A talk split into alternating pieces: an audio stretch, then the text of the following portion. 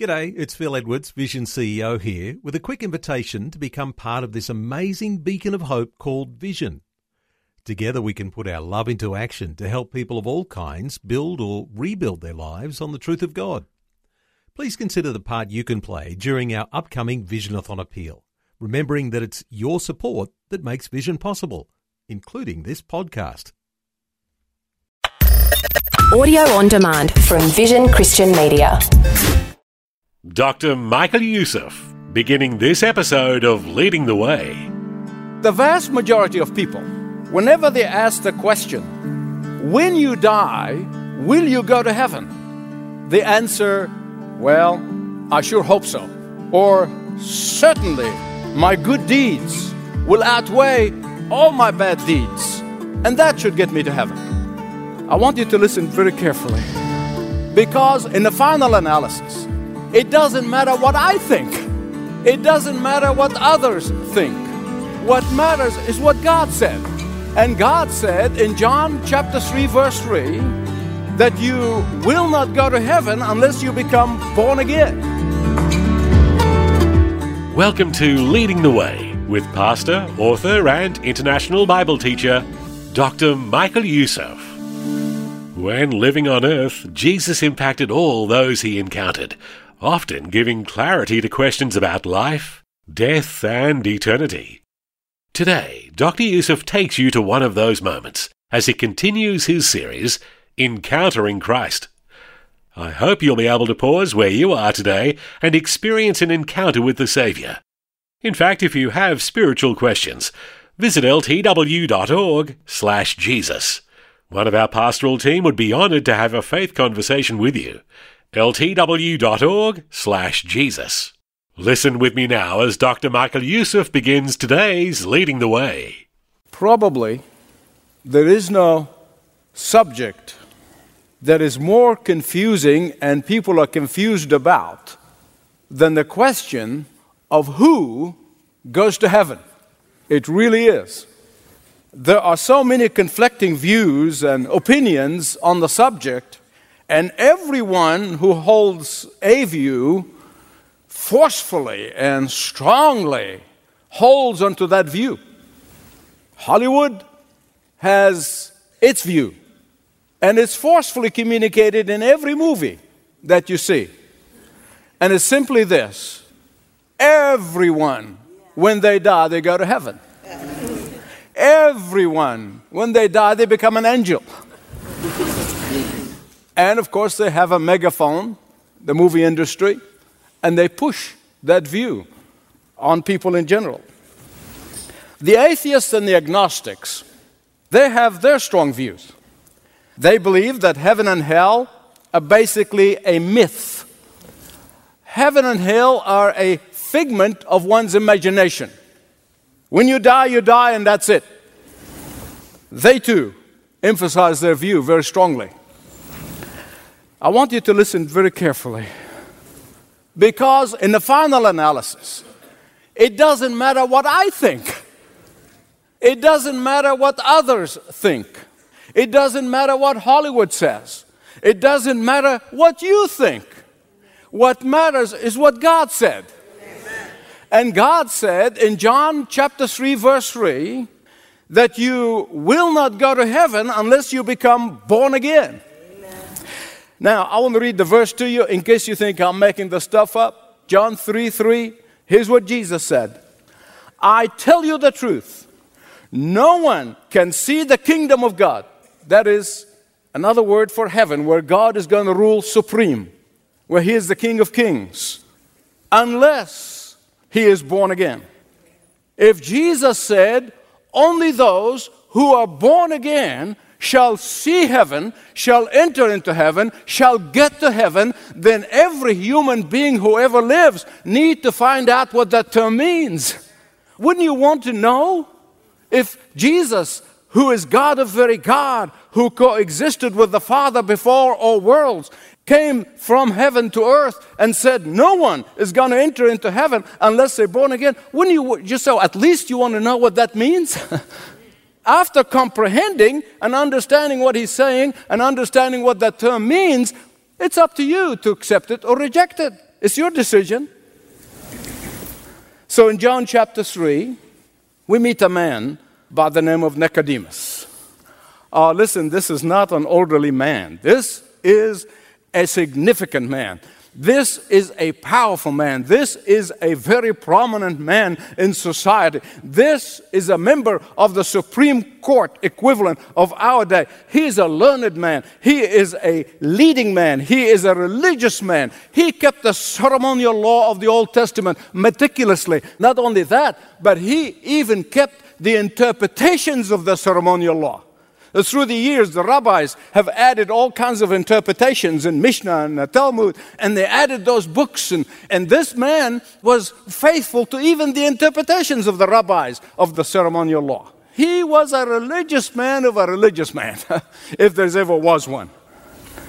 And when you know all of that, you have to wonder why did he come to Jesus at all? why? He's a religious man. I mean, this group of Pharisees, they saw themselves to be cut above, morally above everybody else. They're superior to everybody else. And yet, he comes to Jesus. Why? Because all of the outward religiosity failed to give him real satisfaction in life. All of this outward religious observance failed to get him the answer to the most desperate question that his heart was seeking, that his mind was seeking. And so he watched Jesus and he saw someone who healed the sick without a charge, who raised the dead by the power of his word, uh, someone who fed the hungry and touched the leper, someone who forgave the sins of others, someone who spoke with authority. He didn't say, Rabbi so and so said, he said, I say to you. He was a, somebody who was in control of the weather and the wind and the storms. And he saw what he knew is not your run of the mill rabbi.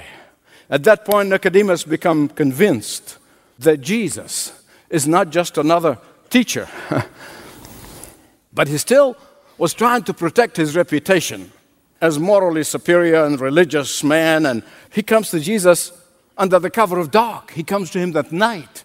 He doesn't come in the daytime so everybody can see him and say, Oh, he's a Jesus freak. Oh, my goodness, he'll want to be called one of those Jesus people. So he comes to him at night, still. He wanted to know, longing to know. His heart is asking the question if I die, will I go to heaven? What's going to happen to me? All of my religion is not helping me. All of the rituals is not helping me. All of the traditions are not helping me. I want to know. So he comes to him at night and he says to him, We know. We know. Who's that we? Ah, oh, beloved, listen to me. Nicodemus was not alone among the members of the Sanhedrin, that is the Supreme Court of Israel at the time. He was not the only one who can see the power of Jesus, the messiahship of Jesus. He was afraid of the peer pressure. They were afraid of the peer pressure. And let me tell you something one of the great things that keep people from coming to Christ is the peer pressure. Your eternal life is far more important than all of the peers in the world. Don't be intimidated by them. Don't be afraid of. And so it comes to Jesus, and Jesus said to him, I tell you the truth, until you are born again, you cannot see heaven. You will not see heaven. You know what that felt like to a man like this? Put yourself in his place. I mean, when Jesus said that to him, this was like a torpedo that was absolutely cutting through all of his efforts and all of his trying and all of his hard work and all of trying to please God, trying to get to God his way. Born again. I mean, this was like a sharp knife slicing all of his preconceived notion of who God is and how to come to God. Born again. This is like a sword that is piercing through the heart of his false belief. I tell you the truth, Jesus. Another translation, probably in some of the Bible, says, Truly, truly, I say to you. The Old English translation says, Verily, verily, I say to you. All of that means one thing that Jesus is using an emphatic language to emphasize the importance of what he's saying. This is the whole truth and nothing but the truth. Please don't let it go in one ear and come out the other. The word again can mean a second time or radical, a new thing that has to happen to you, or, or from above, or, or something has to happen from God. What is he saying? He is saying that to go to heaven, God has to do something to you. That's what it means. It is not what you do for God, it's what God does to you. you see, it's not what you do, it's what He does in you. It was He does in me. It what He did in the lives of so many people. And that's why Jesus told Nicodemus that the answer to all of that is that you must be born again. Nicodemus became puzzled. Uh, well, how can an old man, well, really, I mean, how can anybody, even a third grader, I mean, it doesn't matter, have to be old or young. How can anyone go into his mother's womb and be born again?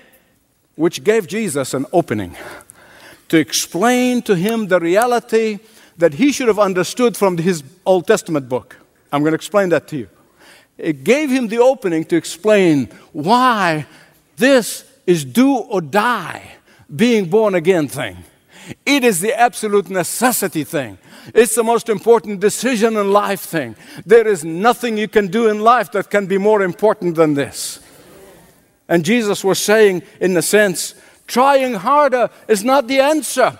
Trying to do your level best is not the answer. Trying to do better the next time is not the answer. The reason you fail and you fail again and again and again is because there is something wrong, not with what you do, but there's something wrong with who you are. There's something wrong with what you are. And with all of us. With all of us. Only Jesus can change your life. Only Jesus can fill your life.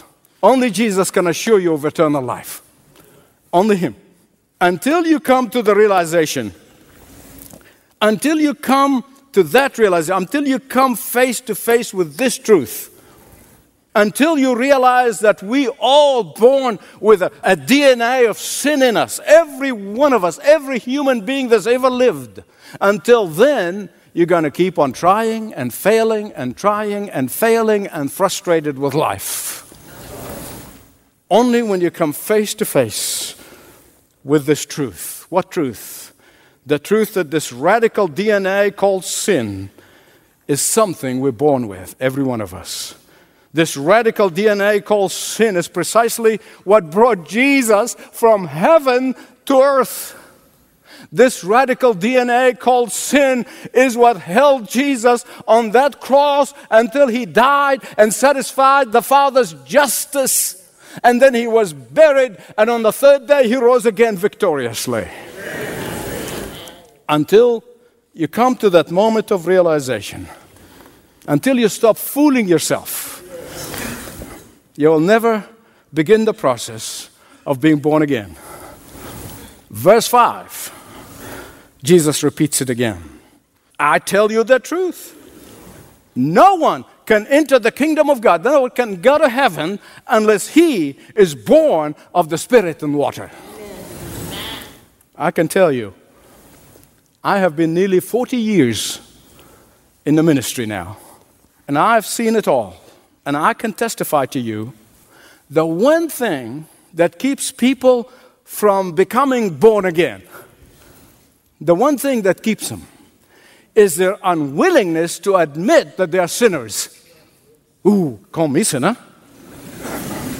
It's their unwillingness to admit that they can never save themselves in a million years and only Jesus can forgive their sins. Their pride. What do you mean somebody else has got? I do it myself. Their unwillingness to admit that they are helpless to transform their own lives. You see, in the Hebrew language, the word ruach, it means breath. It also means spirit. It also means wind. One word. And you have to understand it from the context of what it means. And so Jesus takes this use of the language that this great scholar understood and says, The wind blows where it wishes. See, the wind is sovereign. You see it on television every time we're going to hit by a hurricane. The weather forecasters, they're helpless. They look at this hurricane, show you the map, and they said, Well, you know, if it blows out the sea, we'll be all right. If it blows on we're in trouble. Nobody can tell the wind where to go. Nobody can tell that hurricane where to go. And Jesus is making the point here just as you cannot predict that wind, the Holy Spirit can blow on you. He is sovereign. He is sovereign Spirit of God. Nicodemus, being a religious scholar, Jesus said, You should have understood this. You really should have understood this. You say, How come? There are so many references to the coming of the Messiah in the Old Testament that this man had studied and memorized. In the book of Isaiah, in the book of Ezekiel, in the book of Jeremiah. It's repeated over and over again that when the Messiah come, he is the one who is going to bring a, a new heart. And when the Messiah come, he is the one who's going to take the heart of stone and replace it with a heart of flesh. He is the one who bring rebirth. He is the one who's going to bring spiritual birth. He is the one who can bring a new heart. He is the one, and it's right there. But Nicodemus missed it because the Spirit had not opened his eyes yet. But then Jesus zooms in on one specific reference in the Old Testament that Nicodemus should have understood instinctively. And that's found in the book of Numbers 21. Now, they all should have understood it. I have to explain it to the 21st century. Many of you know or remember that when the people of Israel, when the people of God came out of the slavery of Egypt, and before they got into the promised land, they're stuck in the wilderness for 40 years. And you know why? Because they hardened their heart toward God.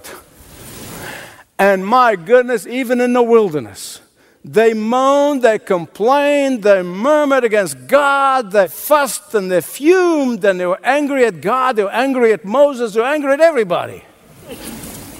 Finally, God had enough. How many of you believe that one day God is going to say, I've had enough? And the judgment is going to come. It's in the book. And so he sent them a fiery serpents that were biting them. And from that bite of that fiery serpent, they were dying. Now, for those bites, there were no vaccine, no antidotes, no medication. Only God could deliver them from that deadly bite, just like only God can deliver us from sin. It's like only God can take us to heaven. Only God can deliver us from that DNA of sin with which we are born. Remember the DNA I told you about? Only God can do that. So God said to Moses, said, Moses, here's what you need to do. He said, Get a bronze serpent. And I'm going to explain that to you because it's very important. He said, Get a bronze serpent and hold it real high so that everyone in obedience looks at that bronze serpent be healed and live and not die. Well, Moses did exactly what God told him. Was there power in that bronze serpent? No. You know where the power was? The power was taking place in the life of the person who, in obedience, looked up to that bronze serpent. It is the power of the authority of the very God whom they insulted, whom they denigrated, whom they complained against, whom they denounced and denied. It is the very authority and power of that same God. It is the power of that very God could heal them from what caused them death. I know, I know, I know, I know, I know. Some of you probably heard this story for the first time and saying to yourself, you know, but isn't that sound foolish? What is this thing? A, a bronze serpent, a person looks at it and can live instead of die. It's like today, a lot of people think it's foolishness to say that somebody died on a cross 2,000 years ago can be the only one who can assure you of heaven. Is the only one who can take you to heaven. A lot of people call that foolishness. I understand. Back then, they thought it was foolishness too. Today, they think the cross is foolishness. If you have not read my book, When the Crosses Are Gone, you see, the people who are removing the crosses from public life, they know the power of the cross more than some Christians do. Amen. That's why they want to take it out of public eye. But it's the power of the cross that saves. It's the power of the cross that can take you to heaven. It's the power of the cross that can bring you eternal healing. Why is this serpent lifted up? Why is a serpent, not something else? Listen carefully.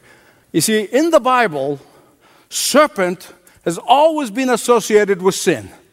Remember when Satan came and tempted Adam and Eve and he said, Did God really say that? And brought doubt to their mind and they fell in disobedience. The devil used a serpent, he spoke through a serpent. And when Jesus was lifted up on the cross, he carried all of the sin of everyone who would come and believe in him. He became sin for us. And the only one who can be sin for us is a sinless person. And because he's sinless and perfect and holy in every way, when you look, we look at that cross, we receive eternal healing. Hear me right, please. No doubt back then there were some people who did not look at that bronze serpent. What is this foolish thing? You look up there and you get healed. I'm not going to do that. And they died. Some ridiculed it probably, and they died. Oh, but everyone who looked in obedience was healed. In the same way, Jesus said to this man, Nicodemus, He said, When you look to the Son of God, who lifted up on that cross, when you look up to Him as your substitute, when you look to Him in repentance to Him, when you look to Him in belief in Him, when you look at Him for forgiveness of all your sins, when you look to Him for salvation, when you look up to Him in obedience, you'll be assured of heaven. Who's going to heaven? According to Jesus, everyone who comes to Him and sees that on the cross, that His blood was shed, was shed for you. Thanks for joining Dr. Michael Youssef for leading the way. His message was called Who is Going to Heaven? If you'd like to have a conversation about heaven, we'd invite you to visit ltw.org/jesus. There are compassionate pastors who'd love to talk or correspond online, exploring your questions. ltw.org/jesus. You know, Leading the Way has broadcast the truth of the gospel for more than 30 years. The first broadcast was a radio outreach to the city of Atlanta, where Dr. Youssef continues to serve as pastor of the Church of the Apostles. It was a creative effort to use media to reach those disconnected from church and introduce them to the person of Jesus. And that mission and passion continues today around the world. Recently, Dr. Youssef received a testimony from Melbourne, who wrote, I've struggled in the past with drug addiction, wasting away my life and time. For the past 10 years, I've managed to control my drug use until I recently began to use again due to being lonely and depressed.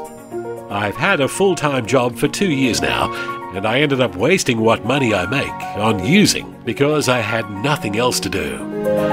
Please pray for me. I want to be free. I watch Leading the Way with Dr. Youssef every Sunday morning. I love all that you say and the truth that you stand for. Thank you for letting me share this struggle with you. Friends, Leading the Way is privileged to be a part of this woman's introduction to Christ and is excited to walk with her as she continues to grow in her faith. If you'd like to learn more of Leading the Way's ministry in your neighborhood and neighborhoods around the world, call 1300 133 589. 1300 133 589. Or visit ltw.org. ltw.org. Before we run out of time for today, I would like to invite you to share how God is using this program to encourage you in your walk of faith. If leading the way is part of that, we would want to know. Please call us at 1300 133 589 and we just might share it on the program. Once again, the number is 1300 133 589. Do it today. Thank you in advance and God bless. This program is furnished by Leading the Way with Dr. Michael Youssef, passionately proclaiming uncompromising truth around the world. Thanks for taking time to listen to this audio on demand from Vision Christian Media. To find out more about us, go to vision.org.au.